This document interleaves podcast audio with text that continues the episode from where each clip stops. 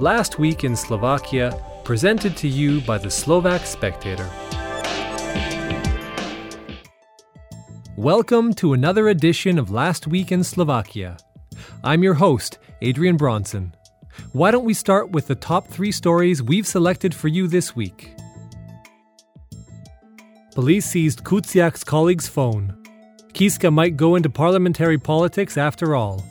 Non residents earn more than locals in Bratislava. President Andrej Kiska admitted that he may join parliamentary politics despite previously saying that he wouldn't. He commented that only stupid people don't change their mind if conditions also change, and in an interview for Aktuality.sk, he said that the murder of Jan Kuciak and his fiancée were what changed his mind.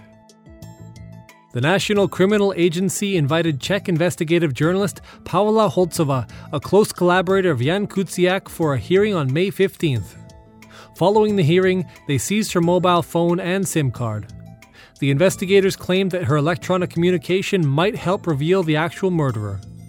The Press Publishers Association and all important Slovak papers and television stations are standing by the Czech reporter and are demanding clarification. In the most extensive poll so far, the Jinak initiative scrutinized the life of LGBT people in Slovakia between August and November 2017. Among the findings are that coming out is easier with mums than with dads, and despite common fears, it's often not that bad. Non heterosexuals want to raise children too, but often they feel reluctant to hold hands with their partner in public. Opposition parties failed in their attempt to shorten the current election term in Parliament. The opposition SAS says the ruling coalition wasted its chance and will be accountable for organized crime rooting even deeper in the state structures in the remaining two years. Finance Minister Peter Kažimír has confirmed rumors about the potential arrival of the fifth car maker to Slovakia, saying it's a brand that Slovaks already know. Despite logistical problems, German carmaker BMW might establish its plant in Košice. More than 400 private companies have promised to help whistleblowers who lose their job after reporting corruption.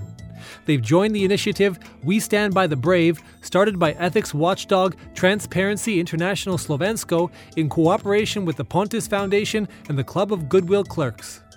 The companies will either offer whistleblowers a job interview or secure them coaching, consulting, or requalification. In Slovakia, 1.5 billion plastic bottles go into circulation each year, but only half of this amount is sorted for recycling. The European Commission is considering a tax on unsorted plastic waste starting in 2021. If the recycling doesn't improve considerably by then, Slovakia would have to pay fines of 35 million euros annually. The Environment Ministry so far has failed to come up with a solution. The survival rate after being diagnosed with breast, cervical, and colon cancer in Slovakia hasn't improved much and remains under the EU average. Statistics show that cancer is behind almost one third of deaths. With women, it kills in 24% of cases, and with men, 29%. The Slovak Ice Hockey Association has decided that the Slovak team will play in Košice in May 2019 at the World Hockey Championships hosted by Slovakia.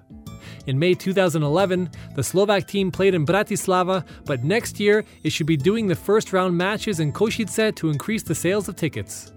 Back in 2011, the Bratislava rink was sold out, unlike in Košice.